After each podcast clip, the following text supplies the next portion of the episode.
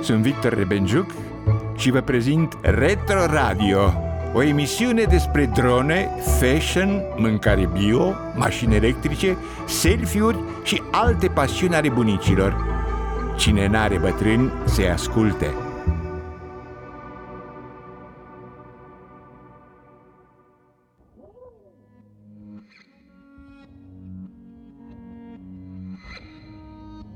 Am petrecut un an întreg în care am contemplat lumea cu nesiguranță. Cu mult timp la dispoziție, din singurătatea apartamentelor, prin încrengături de gânduri și cu multă grijă față de corpul nostru. Ce se întâmplă cu noi atunci când avem tot timpul din lume? Suntem loiali față de talentele noastre? Ne dispare curiozitatea odată cu vârsta? Am discutat toate astea cu cei care le pricep cel mai bine, bunicii. România are milioane de pensionari care se ocupă de hobby-urile lor mai puțin decât oricare alți vârstnici din Europa. Cum nu ne lăsăm impresionați de statistici, am mers în vizită la doi seniori, Ioan Erhan și Cornelia Mureșanu Brondelo. Dacă le adunăm vârstele, ajungem dincolo de 170 de ani trăiți. Ioan își petrece timpul într-un atelier în care repară mai tot și Cornelia nu poate sta fără să micălească la vreo idee nouă. Eu sunt Flavia Giurgiu și ascultați Retro Radio ca să aflați cum arată mintea sclipitoare a bunicilor noștri.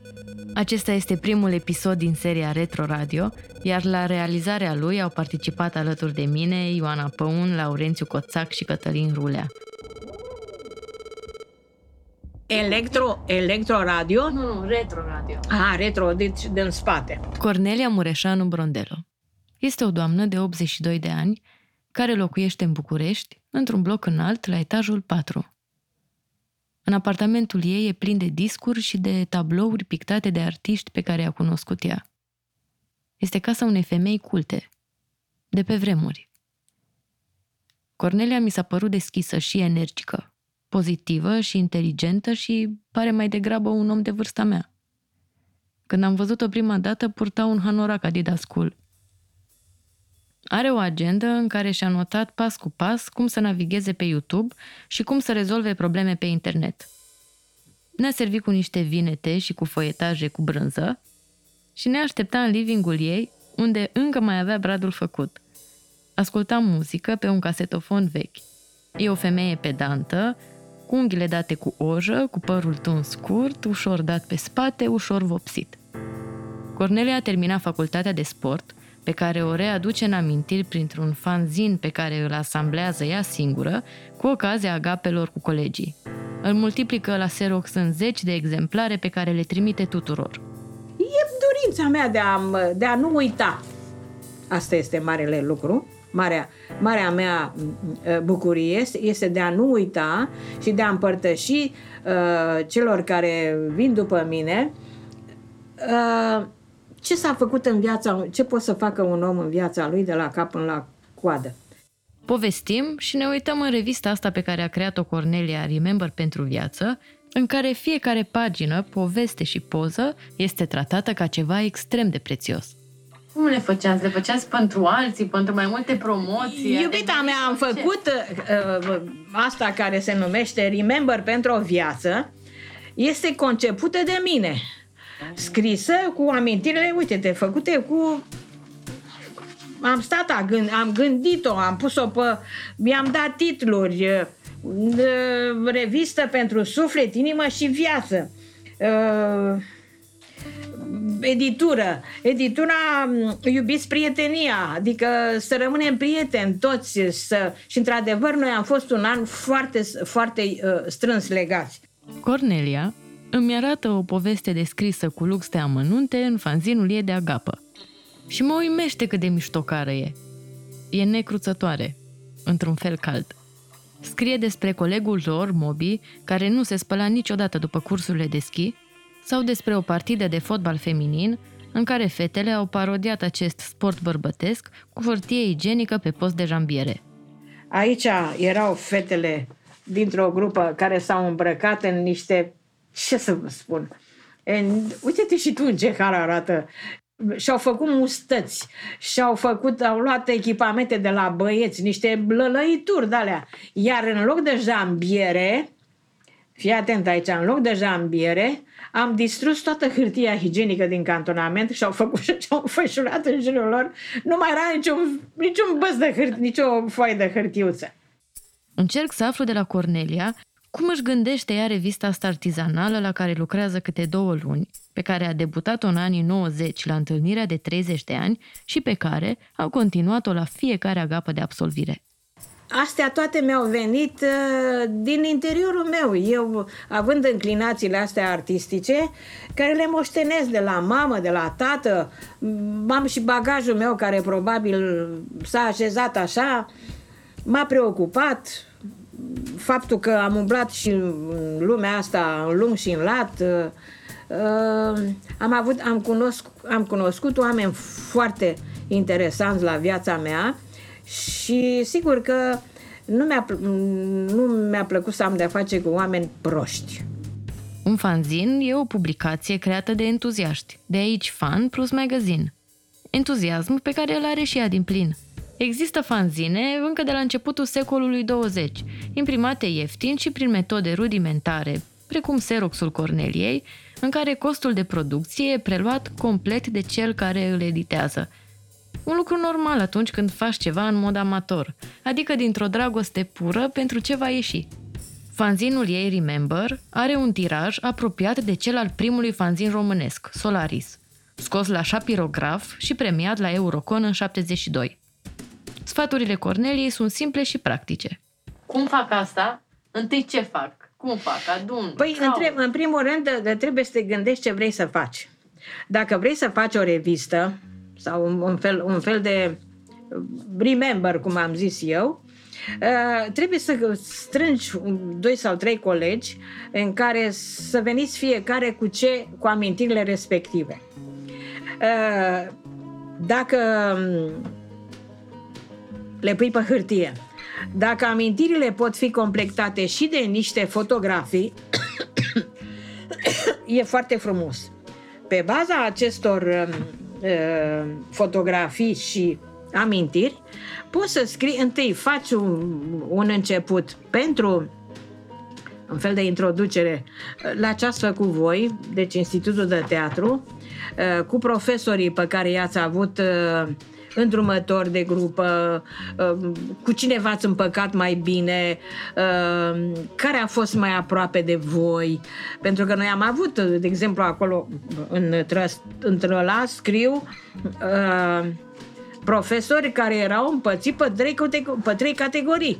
Unul, unii la care nu se zâmbea, nu se râdea, nu ce și erau toți uh, niște... Vrei să-ți scrii pe ceva? Uh, pentru că îți dau o hârtie să scrii. Nu, nu, că ziceți dumneavoastră și eu mai... Uh, alții la care se mai comenta câte ceva și, uh, și alții care erau bășcălia întruchipată și atunci noi ne permiteam să stăm de vorbă cu ăștia, iar când era vorba de de exemplu, aici între ăsta nu, între ăsta care e cel mai lung, de exemplu, întâmplarea de la cursul, o întâmplare de la cursul de schi, când s-a închis cursul de schi și s-a dat examen și nu știu ce, s-a făcut o masă la cabană și bineînțeles că unul dintre colegi a făcut pe chelnerul și a venit cu un platou mare așa, cu niște șnițele uh, garnisite cu, cu la făcut la el știe despre ce e vorba. Și l-a servit pe decan și pe conferențiarul care era nașul nostru, un om extraordinar de bun, fusese elevul mamei mele, îți dai seama, era... Și i-am servit cu cu șnițele. În momentul când decanul a, a tăiat cu cuțitul șnițelul, m-a ieșit din șnițelul ăla la niște flăcănețe, niște păr, pentru că șnițelul era făcut din pătură de campanie. Mai nu pot să... Adică aveam și idei tâmpite, niște, niște tâmpite. Aveam idei, ne mergeau în capul, făceam tot felul de trăznăi. Cred că acum nu se mai... Uh, nu-i mai interesează pe tine să facă chestii de astea.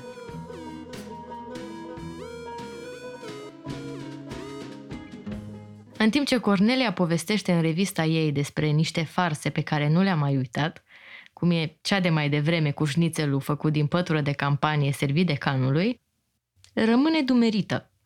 Oare pe atunci studenții erau mai inocenți decât eram noi în facultate? Sau bucuriile și distracțiile au rămas la fel în ciuda părerii Corneliei despre tinerii de acum? Mă întreb de unde vine la unii oameni dorința asta de a-și provoca mintea, de a scorni idei? Chiar am spune, mintea omului e făcută ori să creeze, ori să doarmă. Continuă să-mi descrie că tot ajungem la capitolul tineret, cum se înfurie ea pe nepoții ei.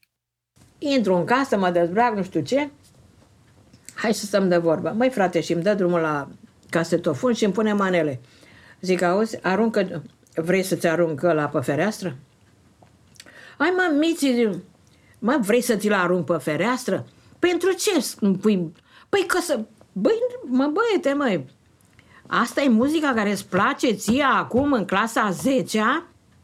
Păi toată lumea, zic, nu e toată lumea, tu nu ești toată lumea, noi nu suntem toată lumea, eu nu sunt la grămadă. să închide porcăria aia, că să știi că ți arunc, ți-l arunc în, în pădure, la pătâmpa acolo. Și fără să ne propunem, discuția ne poartă spre mama ei italiancă, sportivă și ea, omul și echilibrul vieții Corneliei, care a crescut o singură într-o vilă din Cotroceni după ce părinții s-au despărțit. Cornelia a fost căsătorită de două ori, dar n-a prea mers pentru că instituția asta, îmi spune, nu e făcută pentru ea. Ajungem la o altă activitate a Corneliei care m-a și trimis acasă mai cochetă decât am venit. Mama a făcut uh, ANEFU, cum era atunci, Academia de Sport, și uh, paralel a făcut dreptul pentru cultura ei generală. N-a pledat, n-a asta, dar pentru cultura așa se făcea. Cine vrea să se mai deștepte. Mai ales că pe vremea aia fetele mm, așa și așa. Uh, și am o educație de asta uh, muzicală artistică. Adică pe mine asta mă preocupă în continuare. Eu acolo mă relaxez. Dacă ascult o piesă de teatru, dacă aud muzică, dansul a fost pasiunea vieții mele. Făceam, uh, îmi plac astea aplicațiile și făceam mărgele. Îmi arată niște coliere cu niște mărgele mari din chihlimbar polonez. Altul cu niște cristale combinate cu alte mărgeluțe, unul cu coral natural, altele din lemn de cireș pictate cu liniuțe fine negre și roșii, unul cu pietre gravate dintr-un colier adus din Egipt și toate cu niște închizători speciale. Să se potrivească ca ton și culoare, îmi zice ea, că nu pui acolo orice numai să fie. Cum a început Cornelia de acum 10 ani să facă mărgele? Tot ca o întâmplare de care s-a legat printr-o prietenă din Elveția, care i-a dăruit o valiză plină cu biluțe, bobițe, ațe, închizătoare sofisticate și briz-brizuri. Ultima oară când am venit în Elveția în 2009, 2010, uh, prietena mea la care am fost, am venit cu o geantă plină de, de mărgele și a zis, iale, că știu că tu faci tot felul de chestii. Și uh, zic, mă duc la o prietenă. Păi decât să mă duc cu cine știe ce prostie cumpărată, mă duc și cumpăr, mai iau, astea se găsesc prin oraș, dar uh, fac niște combinații, le pun întâi pe un șervet alb așa și după aceea uh, le înșir pe ață ca să știu eu cum arată. Pe Cornelia nu o prea interesează ce crede lumea despre mărgelele ei. Da, nu mă interesează chestia asta, pentru că eu o fac cu plăcere și, o, și eu știu cui le dau. Și cui le dau, le, uh, uh, le, le ofer, că nu le fac, le ofer oamenilor care știu că au și un fel de apreciere artistică. Așa uh, pot să-i dau lui una de nu știu unde care să uită ce, bă, zice, asta mi-aduci mie, zice, eu mi-au nu știu ce, asta. Da. Am întrebat-o dacă eu aș putea face nodurile ei complicate din capetele închizătoarelor, care sunt îngrozitor de mici, și mi-a promis să mă învețe la următoarea vizită, pentru că altă treabă oricum n-are. Mi-a arătat că nu e așa de greu nici să manevrez închizătoarea. Uite, deci am desfăcut și asta este. Deci cârligul bag aici, și îl împing și ea fiind un pic, pentru că e din oțel asta ceva, se închide și face un pac. Pac. Și ăsta la altul este la fel, dar e mai mic. Pentru că tot așa, apeși pe urechiuța asta, îl tragi înapoi, îl scoți din uh, uh, chestia asta și tot așa se bagă. Se bagă, dar faptul că ea intră pe cap și nu trebuie să o mai desfaci, uh, este mult mai complicat, e mai simplă, știi? Corneliei Brondello nu-i place plictiseala. Stă nopțile și se uită la Aida pe YouTube, se bucură de orice nouă idee care îi trece prin cap și nu stă. Mă trimite acasă cu un parfum care pe ea nu o reprezintă. Am întrebat-o ce parfumuri îi plac. Mi-a zis că nu-i plac lucrurile dulci, lucrurile care o leșină, îi plac lucrurile mai aspre un pic. De ce râs, mă întreabă? Râd pentru că așa e. Lucrurile dulci te leșină. Am ajuns cu greu la Ioan Erhan, care locuiește în drumul taberei într-un bloc cu multe scări. Ne-a văzut de la balcon în timp ce ne rătăceam. Colegul meu, Laurențiu, a primit din primele minute o șmecherie. Drăcia aia care, care arată ceva acolo, cred că te interesează. Știi, ai înțeles ce e, da? tu ai înțeles ce e, nu? Dintr-un alimentator, pui piesa intermediară și vezi curentul și tensiunea cons- consumatorului. Îți place? Ioan are 91 de ani și am aflat de el de la nepoata lui Linca, care îi spune Iaia. Ne-a trimis o poză în care Iaia se juca cu o dronă aici în sufragerie și ne-a spus despre el că a copilărit la Moreni. Tatălui era inginer petrolist și a construit un laborator de chimie, fiindcă era un fel de mini-tehnicus. Apoi au venit vremuri grele pentru Ioan. A intrat cu dificultate la facultate în 1948 pe motivul luptei de clasă și nici măcar la cea pe care și-o dorea, ci la mașini agricole. Ioan nu ne spune despre asta, ci ne ia direct cu experiența lui de vârstă. E interesantă degradarea asta cu vârsta. Ochii, dacă nu i-am reparat, nu mai vedeam deloc cu cataractă, cu dioptrii, 6, 8, Dumnezeu. Dar cum i-ați reparat? Ați făcut operație? Și mi-am făcut o operație la ambii ochi, un doctor și un, o clinică excepțională. De mecanică s-a ajutat toată viața. Acum aparatele sunt greu de rezolvat și Ioan le lasă pe post de decor. Și pasiunea asta cu mecanica, cum o duceți acum mai departe? Că am păi, înțeles că sunteți pasionat. mecanica m-am ajutat în toată viața. Când am cumpărat o mașină, nu mi-a venit să o las. am tot șurbat-o și am mers cu ea înainte. Cu, cu mașina precedentă, ăsteia pe care o am acum, am dus-o 28 de ani. 28 de ani am ciocănit-o ca să, ca să meargă. Dar Dacia veche era posibil de ciocănit. Da. Acum cu asta nouă care e, nici nu mai știu ce să-i fac, cu toată mecanica mea care o știu. Nu mai pot să, să umbli da. la mașină Așa. Eu, eu vreau să știu ce migăliți dumneavoastră pe aici. Ce faceți? Ce, ce, ce, ce lucrați? Cu ce e, vă jucați? La ora actuală, la vârsta asta care o vezi acolo, nu mai îmi vine să fac mare lucru.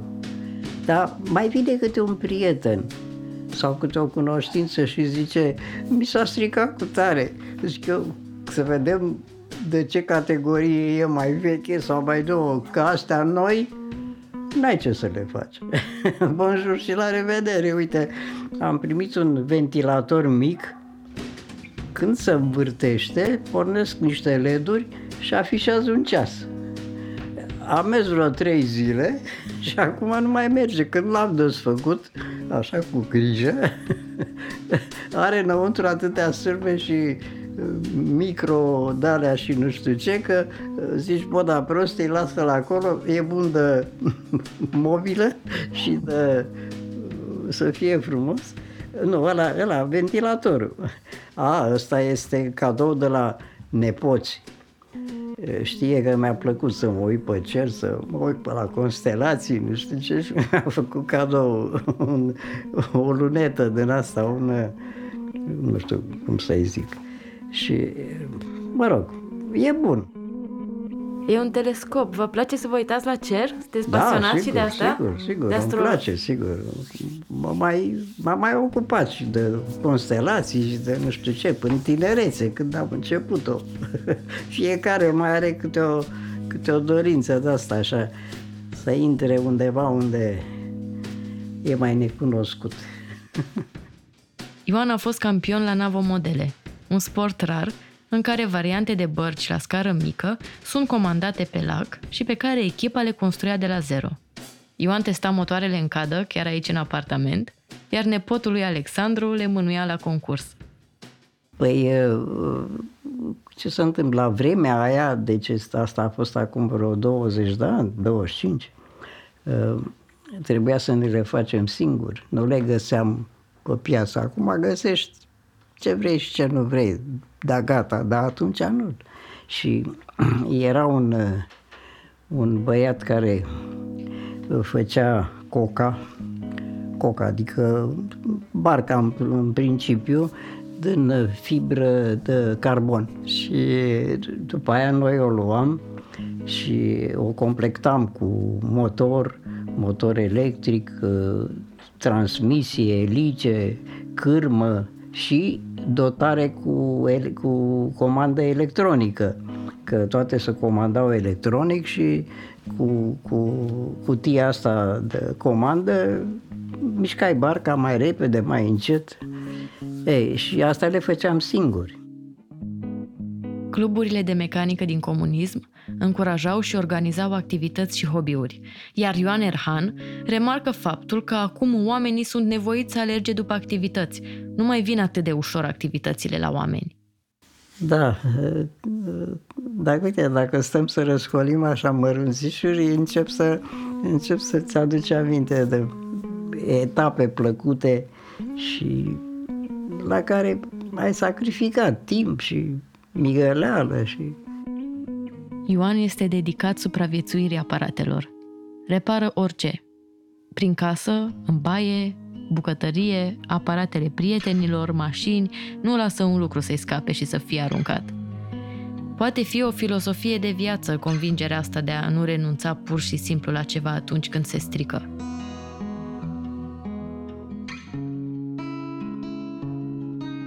Astăzi s-a complicat mult tehnica, s-a perfecționat și uh, s-a automatizat încât uh, priceperea e de a le și face. Astăzi să practică, s-a stricat, să aruncă și să ia altul. nu? Așa e. Observ că Ioan mai are un principiu. Joaca. Asta e o dronă.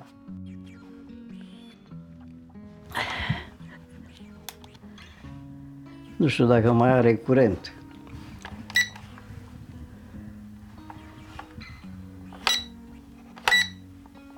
Fii atent acum.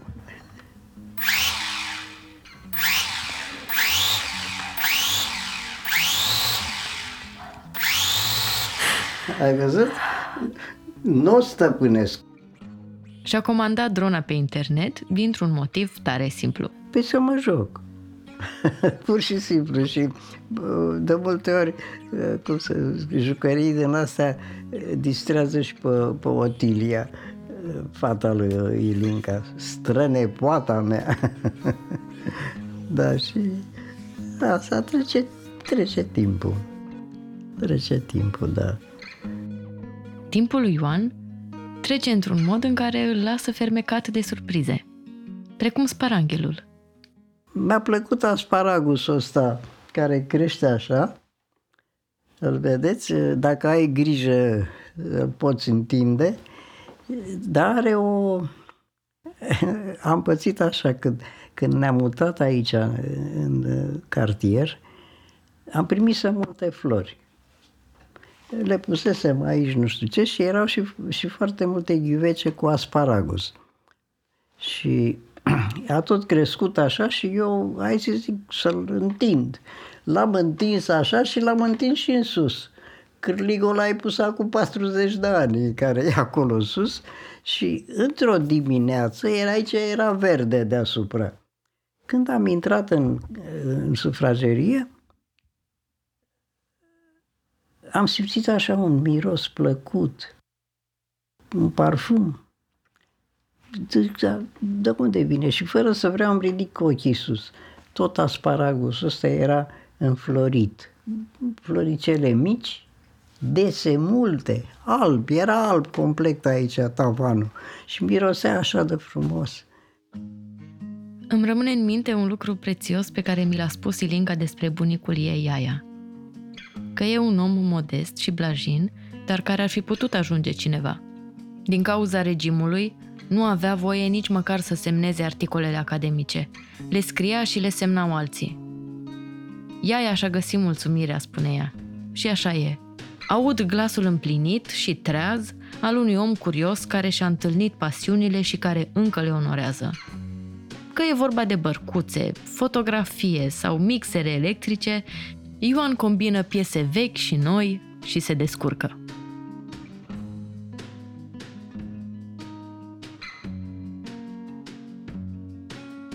Acum găsești greu și să developezi un film al negru, am încercat eu de pe Live, live 64.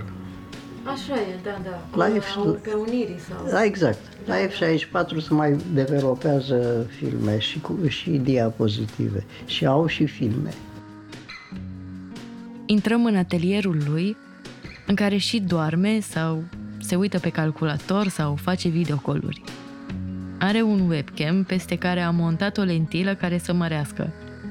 Și-a cablat un senzor de lumină la bec, o imprimantă de poze, un birou cu zeci de scule mărunte, unde Ioan, ca să folosesc expresia lui, migălește.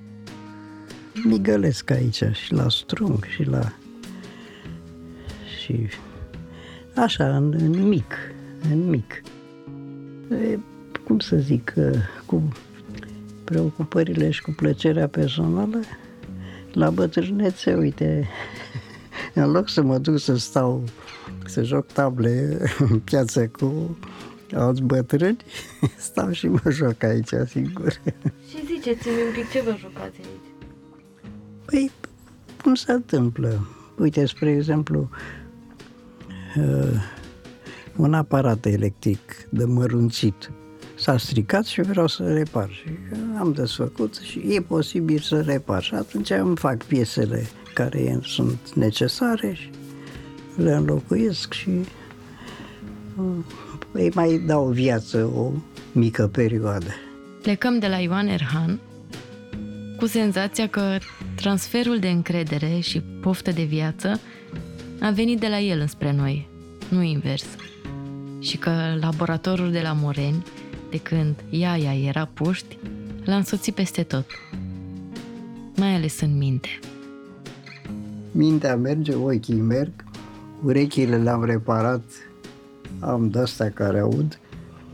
Uite, la ochi vezi că nu port ochelari, te văd clar. De la tine până la distant, numai ce de citit îmi trebuie ochelar. Pentru că mi-a pus cristaline bune. Un doctor fenomenal. Nici nu mi-a venit să cred când mi-a pus cristalinele și mă uitam, zic, încep, Zic, uite, uite cum e albul. Nu, nu mai vedeam alb. Totul era galben. A fost un moment de, de o fericire mare. Văd mai bine decât când eram tânăr. Aș vrea să nu trag eu concluzii, ci să vă las pe voi să păstrați ce vă servește din vorbele Corneliei și a lui Ioan. Dacă v-a plăcut ce ați auzit, Dați mai departe și urmăriți-ne pe pagina noastră de Facebook și Instagram Retro Radio România. Podcastul nostru este susținut de Ministerul Culturii. Partener media Radio România Cultural. Ne auzim săptămâna viitoare. Pe curând! Electro, electro radio? Nu, nu, retro radio. Ah, retro, deci din spate.